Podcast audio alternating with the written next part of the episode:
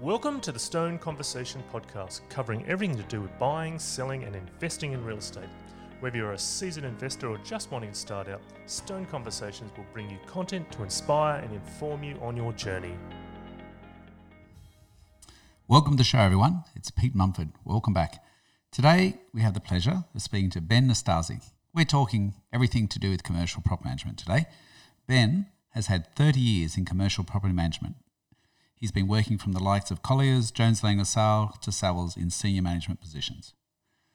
Ben constantly assists people with commercial property management, whether it's representing clients or tenants or strategically managing your commercial and building or shopping centre. Ben, welcome to the show. Wow, you've done some research, Peter. Thank you very much. Ah, yes, we have our we have our sources. so, it sounds so, like an idea. so, Ben, digging into that with our sources, I I discovered another little treat that apparently before real estate you were in radio broadcasting. What's the story oh. there? you have you have had your hounds looking, haven't you? Yes, yes, Peter. We did have a life in uh, radio. Um, radio is actually a fun medium. You learn quite a lot of things, Peter, including how to you know talk to people because um, you've only got a small window, especially music radio, a small window window to connect with people. Um, but yeah, no, we did do a lot of stuff, and and it and it laid the foundation to you know to moving into property, to dealing with people, because property real estate is all about people, you know, and how people how you can help people in different asset classes. So the, the question I want to delve into then a bit more. I mean, you've gone from radio, then you've ended up working in Jones Lang Wood and now JL and Colliers International, Savills, and so on. Um, the question, so you've evolved to that, but it was obvious that was how many years ago was that, Ben, that you evolved into? Uh, I think I was in the Ark with Noah, actually, Peter. Um, it was a long time ago. Um, so I was in, I was working in radio in Canberra at the time. Uh, at, I was one of the, the original sign-on members of FM 104. I think it's called 104.7 in Canberra. But we were also doing some work uh, with uh, the Canberra Centre, which is owned by the Queensland Investment Corporation. QIC is the, is the uh, abbreviation. And we were got got into that shopping centre thinking, well, what's going on here? You know, there's all these shops here and they're all paying rent and it's a return on investment what's all this about? So I was very intrigued. So when I finished uh, my uh, degree, ended up with a master's degree in property and property investment and um, and development, and um, understood the mechanics behind shopping centres. Now, it's such an interesting beast.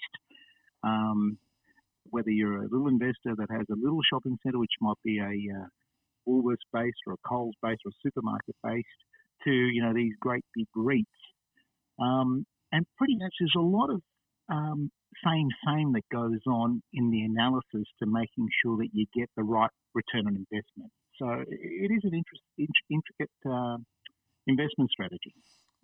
So Ben, when we're talking about that, I mean, obviously we would have a variety of listeners today. We, we may very well have some people that do own a shopping centre and could be listening. So we're going to be speaking to a broad audience today. But equally, we could have people thinking, I don't own any commercial property, and how does how does that gig work, and how do I get started, and what sort of return should I expect? So maybe we can start off first with with that. If I'm a landlord and I'm thinking, hey, I'd like to, you know, own my own shop, or I'd like to own a couple of commercial shops. What what sort of returns are, should I be expecting out there to be looking at? Um, that's a really good question, Peter. I, it's not the same same for everybody.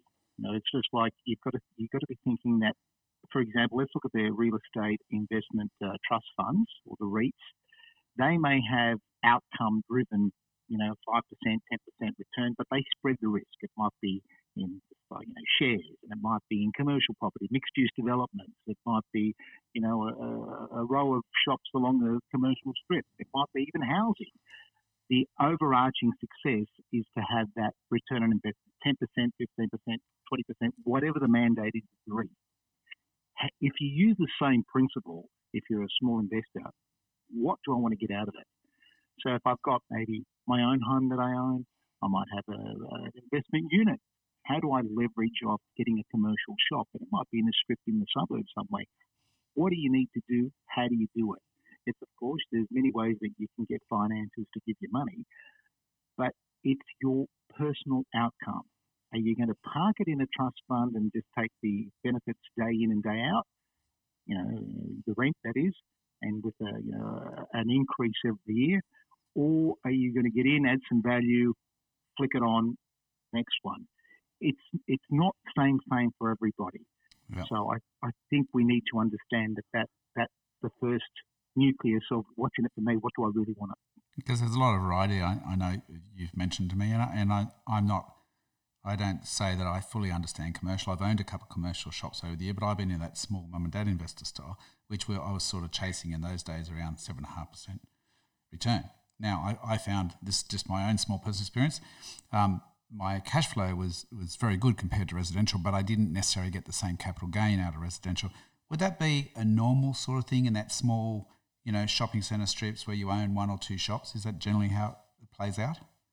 Pretty much, Peter. It is. At the end of the day, I think one of the most things with you know suburban shopping strips or town centres is to find do the analysis work.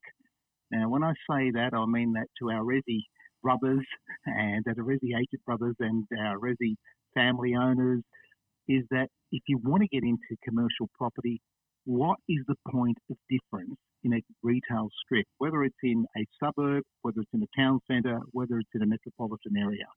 If you want a good rate of return, you need to find, do the analysis work. And by that I mean it's find the gap in the market. Now, you might hear marketeers saying that, oh, you know, bring a product to market, find the gap in the market, and fill the fill the hole, and away you go.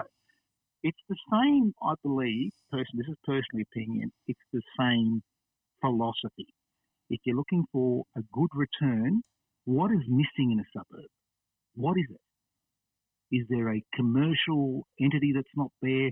Is there a blue chip tenant that's not there? Is it a local food services that's not there? Or is it just a, you know, a dental service or whomever?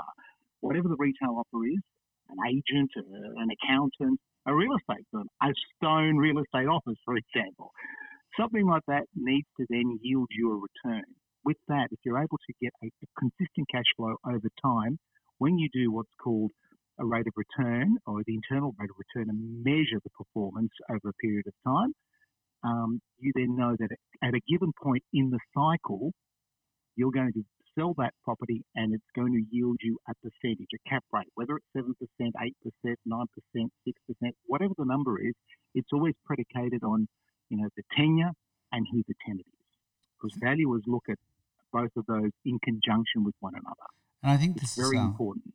Oh, sorry, Ben, cutting there. But I think no. this is, um, you know, just, and I understand, understand some of these con- concepts because we do chat a bit, but and as I said, I've owned a couple, but for a lot of people, this would be gobbledygook. And I think this is really important why some people should speak to people like yourself, um, which we don't, again, we don't necessarily think of this. We think we jump from being residential investors going, oh, I like the idea of that. It's, it's, it's five or a 7% return, whatever I'm getting on that. Or it might be a, where you have your premises and you want to secure where you are and you, you buy the shop, you know, for where you have your own business. But I think to get the right advice, and, and I know too, because you represent not only do you represent landlords, you also represent tenants. Is that correct? Yes, it, it, we, we do. We do, Peter. We, we've got quite a number of tenants, whether they're, um, you know, uh, independent or international uh, tenants, uh, you know, bound by confidentiality, so I won't go on to, into all of that. And they all are looking for market exposure, looking for a place to have to park their business to, you know, get a cash flow coming in. So they've got a criteria. But look, I think it's it's it's worthy to point out, having from a residential point of view, it's an emotive sale, and I don't mean this disrespectful to anyone at all. It's all emotion. You know, um, I need my kitchen in this location. You're selling a dream to someone because they're going to live there. It's emotive. When it comes to commercial, I think the emotion is taken out. It becomes purely a P&L. Does it work or doesn't it work? Am I going to be constrained by a state or territory legislation or I'm not? Can I, you know, divide a wall at a value that all of a sudden I bought that shop for X and I can sell it tomorrow for Y with an upside of 7, 8, 10, 15, 20%, whatever the number is. You need that strategic intent to understand how the analysis works. And yes, you're right. We do that for both the landlord and we also do that for, for a tenant's point of view as well. And some of the bigger players, um, especially a lot of the international tenants, they have a very stringent uh, requirement that it needs to work for them. Otherwise, they're not going to even have a look. So I guess this is where, again, getting the right advisor on your team, whether that's helping you find, you know, a tenant, or you're a large tenant and you need some advice, having that strategic advice is just so vital because we could certainly make a lot of big mistakes, especially even buying our own small shop. Um, oh, absolutely, absolutely, Peter. You know, the the, the, the trick for the, the, the trick, for the want of a better term, the trick for this is to make sure that you get a win-win for everyone. Because it's pointless if it's all one way direction. And when I'm saying that, you know, the old cliche about getting the right peg to fit in the right hole, it's pointless trying to put a, a square peg to fit into a, a round hole. It just doesn't work. So if the tenant needs to get an outcome and the landlord needs to get an outcome, it needs to be a win-win. Predicated, of course, that the, the, the zoning in the area allows that outcome. Uh, you know, councils all over Australia, not just not just in Australia, globally, we've, we've found it. They've all got their own quirky ways of doing things. But if we can get a win-win, it could be very profitable and lucrative businesses. We know in our world um, that we've had some people that have started off with, you know, one residential home, um, and without breaking again confidentiality, um, one in particular who comes to mind probably has a portfolio of about 30 residential homes now, about 15 commercial shops, and probably two strata buildings, and I think one shopping centre from memory. So, and that's all been in the in the space of about 10 years. Right. So on that about the win-win, what, what sort of what really needs to occur there for everyone to sort of when you're talking about the win-win, what, what do you mean or what needs to occur for all the stakeholders? Okay, so if the tenant needs market presence, and you're in a let's call it a suburban strip. Are you able to give them what they need? Parking at the back, visual traffic, high traffic area at the front, um, signage exposure. Uh, are you able to provide them then whatever their, their requirements are, whether it's you know it's a food tenant, it might be an exhaust, or it might be a kitchen, or it might be a seating area, outdoor dining. So if you tick all these requirements, targeted tenants' requirements, you park that to one side of the ledger, and then from the landlord's point of view, you say, okay, well, if it's going to cost me X, X amount of dollars to, let's keep the math simple, Peter. If it's going to cost me a million dollars to buy that commercial site, and I have to spend $250,000 to make it compliant for my tenant to come in and pay me a 100 grand, well, for five years in perpetuity, maybe five, ten years, whatever I can get in, when you get to a valuer, if it's a blue chip tenant, the yield on that money, on that 100 grand, actually starts making sense. It's very scientific. It's very, very scientific. So that means that the tenant wins, they get their exposure, and you, as the investor, the owner of the uh, the, uh, the property, are also getting your rate of return and a yield. So at any given point in time, if you want to get out and sell it, you've got something to sell. And obviously that's important because a lot of investors are sometimes wanting to, you know, improve improve the location, get the next tenant either on site or go out and borrow again and do it again as long as the bank approves. So, Absolutely. so I understand did, a bit we, more around the win-win. We, we did we did we did uh, one not so long ago in a very um, affluent area in Sydney, um, where uh, a major uh, brand, national brand, uh, who has a liquor offer, uh, decided that they had problems getting into this quirky location, and um, we were able to find them the area that they needed. We were able to then get them into the space they needed. They spent a bucket load of money to do the shop because they're there for a long time.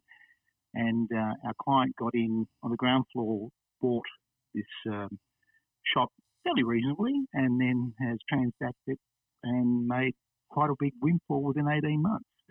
Um, and of course, the tenant is happy because they were, were trying forever to get into those loca- into that location, and they did get it. And our client was very happy because they had a blue chip tenant in their location and has made a gazillion dollars and moved on to the next. So, Ben, I, I might just jump on to a few more questions. And this is, I guess, to give some people a guide that may be considering, you know, residential. I know you sort of touched on this already because we from a residential compared to commercial and retail, but maybe for our listeners, for those that aren't didn't pick that up, maybe the differences, like you know, obviously they're not all the same. Most people would go would get that, but there is some big differences between, as you said, around looking. It's all about numbers and cents, but maybe a couple of key points between resident, let's say commercial real estate, uh, retail, etc. Peter, look, it is. I, I still think the mechanics of property or real estate are the same. It's all about people, people. But you, we need to understand what people's outcomes. Are. You know, I, have said this to quite a number of teams over the years, and I don't mean any disrespect to any doctors or specialists that are listening. Please, please, please. I want to qualify that right from the word go. If we're feeling crook, we'll go to the generalist doctor. And the doctor will say, yeah, you're feeling crook, here's some antibiotics, go home or get well or go to bed and have a Panadol, no problems. If the pain persists over a period of time and it's out of the generalist doctor's scope, that doctor will always refer you to a specialist. So if you then have a problem with your ear, nose, and throat, you then make an appointment. You spend the money to go and see it, the, the, the specialist, and then the, whatever the outcome is, the diagnosis and the prognosis is, you accept because you want to get better. So if you use the same principle, the mechanics of property are the same. It's all about people, but you need to understand what the key driver is for a person. Is it is it a I want to hang on to something for a long time, or do I want to add some value? You know, buy a little investment that you know I can add some value to it, get a tenant and flick it on and go to my next or do I want to put it in a trust account in perpetuity? Or do I want to put it in a superannuation fund? Whatever it is, there's got to be a driver because this comes back to people. And as real estate agents, which is what we are, that's what we do. We, we, we talk to people, we understand what their needs are. The, the trick is to then convert them and working alongside of the person to get them to realise their goal. So, question though, just drilling a bit more residential, people do get a bit emotional and they look at a lower yield generally compared to commercial, correct? Yes. Okay. Now, within that commercial space, we've got like commercial shops, strips. You've got, I guess, um, uh, strata. You've got uh, retail, retail strips, retail real estate, shopping centres, um, office space it's very varied, isn't it? And how would you know where to start? I mean, again, again, you're probably going to tell me you've got to, what's your outcome and what do you want to make. But I guess this is when you sit with people. Do you go? If say I came to you, Ben, and I said, look, I don't know where to invest, meaning, but I know all these things exist, meaning in the commercial world. Um, and and I, let's say let's take a figure. Let's say I had three million bucks to invest. Where would what area would you direct someone, let's say me, which I'm getting close to 60, that use a test case? This is maybe good for people that may be chasing yield, I guess. You go, well, I've yep. got some capital, I'm a bit older, or I'm going to sell some residential and I'm going to free it up and I want to park $3 million. And, I, and let me just say, though, I'm looking for more yield because I want money to live on. I'm not necessarily worried about the capital. Where, where should I look? Well, first of all, I, I, don't believe you're getting close to 60. Someone told me that you're about 32, right? So I don't know where you got that number from. But, In my mind. it all works. It's all good. Uh, it's all relative. So, to us, my first engagement with you, Peter, is let me understand what you want to do. Now, you, you told me that. You want to chase yield. You want some money to live on. So you're not in the business with your $3 million of saying, I want to just get it, add some value, and move on add some value so that next year it becomes three and a half million dollars or four million dollars. Yep, that'll be my next question. We'll come to that in a minute, but I'm going to ask you that in a minute. But yeah, so where would I go if I was like chasing yield and I got three million, you know, roughly? What, where, what would you advise me or guide me to to look at? My again, now that I know what you want, I'll be saying, okay, we'll have a look at this retail investment or an industrial investment if you do industrial, this is the, this is what's happening at the moment in the industrial world. If you're doing strata, this is what's happening at the moment. If you're doing retail investment, this is what's happening, so on and so forth. Because at the end of the day, you have your own preference for an investment class. Right. This is what the I go back. I'll go back to what I said previously about the the REITs. They spread their risk right across and shares as part of their, their portfolio. Absolutely to get an ultimate outcome, but they have an appetite for all investment and asset classes. When it comes to individual, it's pointless me trying to say to you, Peter, go to a strata building when you're going, no, then I don't get it. I don't get it. I don't get it. I can work with you to the cows come home, as the cliche says, But if it's not you, it's not you. What I might be able to say to you is, Peter, in that strata building, okay, I'm not saying to you, look at the, the units above, but there might be two or three little shops underneath. If you were able to knock, if you were to buy those and knock them all out there and put, say, a blue chip anchor tenant, let's call it Woolworth, Coles, IGA, Aldi, any of those type of guys in there, if it fits their profile and you're able to get them in there, there's a return on investment and you're going to get for 15, 20 years, whatever the lease term is, money in perpetuity. So you really look at um, not just the current site, but maybe what that person could do with that site to get a better tenant than where they are by the sound of it. Correct, correct. See, I look again in our world, and I, a lot of my uh, commercial brothers and sisters will be telling you that we, we sometimes still scratch our heads how planning laws all over Australia have, you know, requirements that off a beaten track, off the town centre, the hub of the town centre, they expect that mixed use developments have commercial space. How many times have we gone across all of Australia, been through the middle of a retail hub or town centre, and then, you know, maybe a couple of blocks away, there's, you know, a mixed use development with empty shops. It's not a good look, Peter. It's not a good look. And that comes back to planning. We don't have 300 million people in Australia, like America or one of those big countries, uh, where they go, yeah, every block needs to have people living above and underneath some shops that make sense. We don't have that. And I think a lot of planning laws across Australia need to really take that in, in, in on board because the town centres, then you're just, you're, you're absolutely diluting it. Um, so I think the point of the matter is that you need to then say what is missing in it and then delivering it for your right outcome. I have another question now for you. Yeah. Questions around strata and mixed use. Are they the same, Ben? What's the difference? Are they the same for strata and mixed use? Yeah. What's the difference? Well, there is a bit of a difference. This is purely opinion. Strata, if you're talking for commercial strata, is it shops above and commercial space above? If it's resi above and if it's then commercial space or retail space underneath, there is a difference because there's a different application.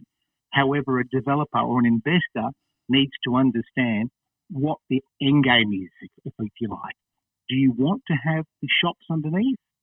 Well, that needs to have a different application to just building units on the top. But unfortunately, developers, again, are predicated by, you know, zoning requirements in and around land all over Australia. And they're going, oh, for us to get another level, then we better give them another, you know, little shop underneath and you know, no one's going to lease, but we've got another level above because we understand that.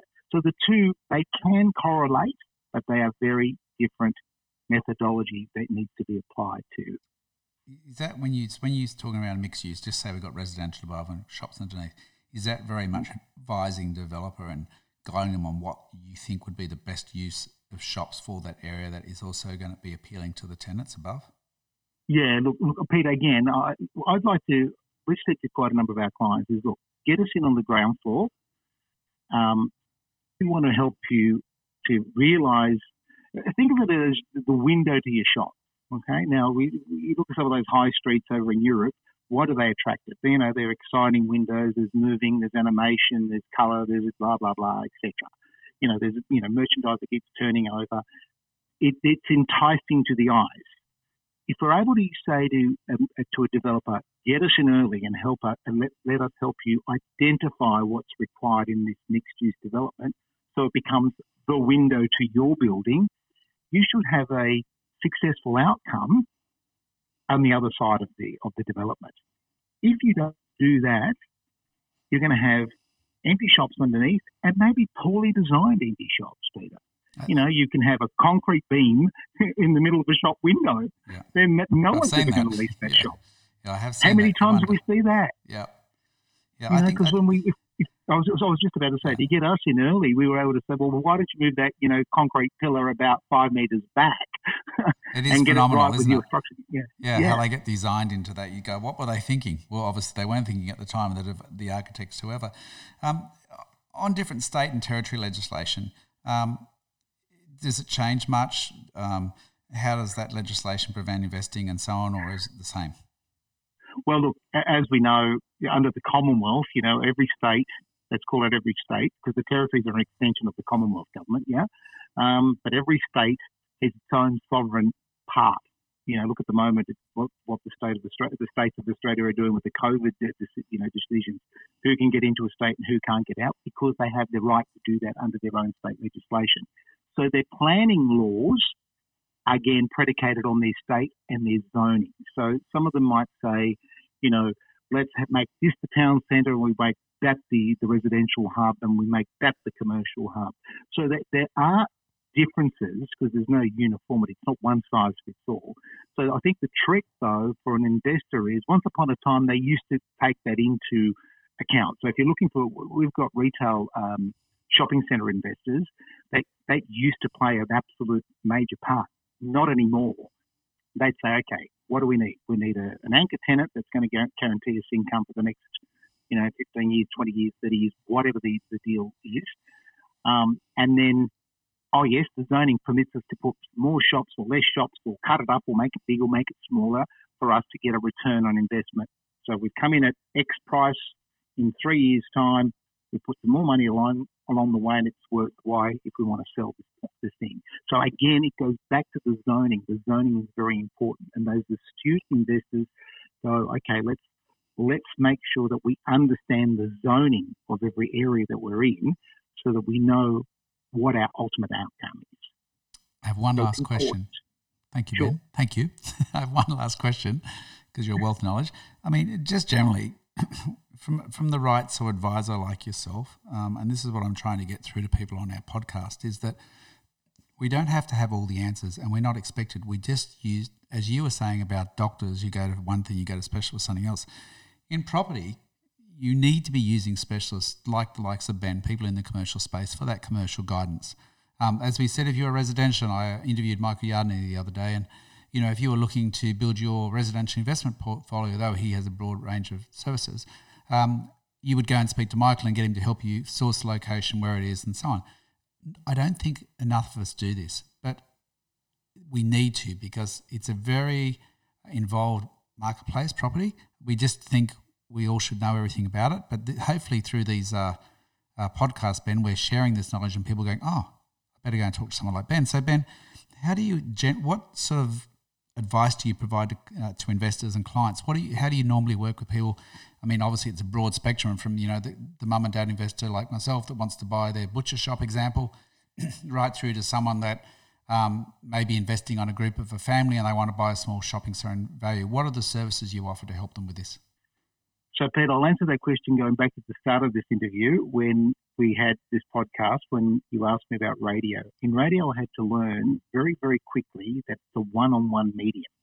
While there's a gazillion people listening to you, you need to be able to transact one on one, out of mouth to one set of ears listening. So they feel like they're just having a, an intimate moment with you. I learned that in radio all those years ago.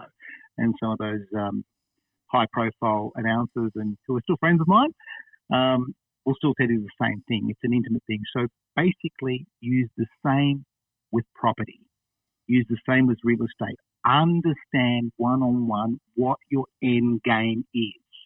If you're wanting to invest for the long period of time, well, it's one application. If you want to invest for a get in and get out, it's a different application. But it comes back to the individual. I can't make the choice for you, Peter. I can only help you to, to realise your outcome. So your services, though, that you guide people on that journey, and I've noticed here, and when I've read a bit of your bio, um, you represent tenants, um, out landlords. You manage commercial shopping centres, um, yep. Um, and so on and so on and so on. So it's a broad spectrum, isn't it? There that you can guide someone through how to, to buy the right investment, finding out what's important to them. Um, you can help with tenant representation. Um, you also work for large groups that have um, what do you call them, Ben? Where they have the appointed uh, person. Institutional. So, so yeah. we've got institutionals, and we've also got in our in our world uh, at the moment, we've also got doing what's called advisory roles. So, um, when I say advisory roles, by that I mean there might be. Uh, you know, someone gives you a plan or says, okay, we want to build, you know, X in this zone over here. So the council will allow us to do you know, one of those.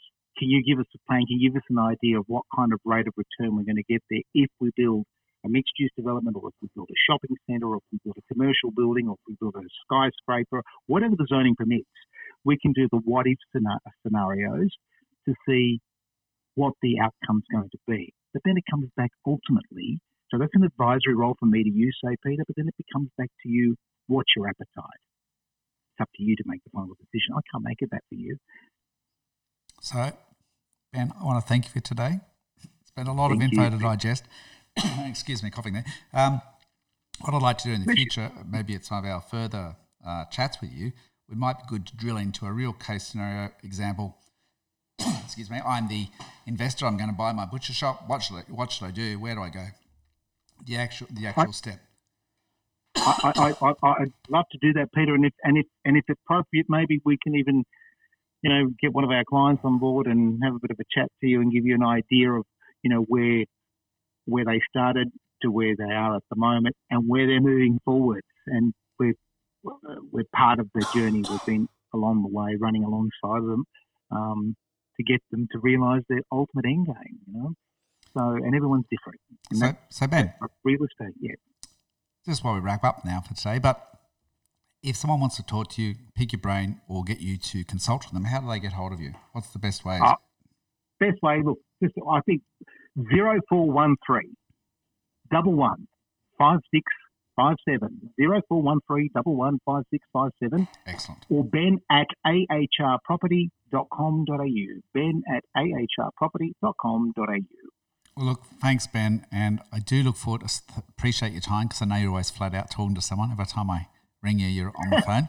But appreciate your time, and I look forward in the future to sharing some more in-depth things about commercial property because I think it's something that us residential investors don't know enough about, but it would be good to open our minds to.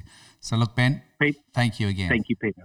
Thank you, Peter, for the opportunity, and I look forward to uh, talking to you and the good people in the Stone Group. Thank you. Thanks for joining us on the Stone Real Estate Conversation podcast. Make sure you visit us at stonerealestate.com.au. Now, if you haven't done so already, make sure you subscribe to the podcast on iTunes or your favourite podcast player. While you're at it, if you found value in the podcast and the conversations on today's show, we'd appreciate a rating on iTunes, or simply make sure you tell a friend about the conversation we had. Be sure to join us on our next episode with more information on buying, selling, and investing in real estate. Bye for now.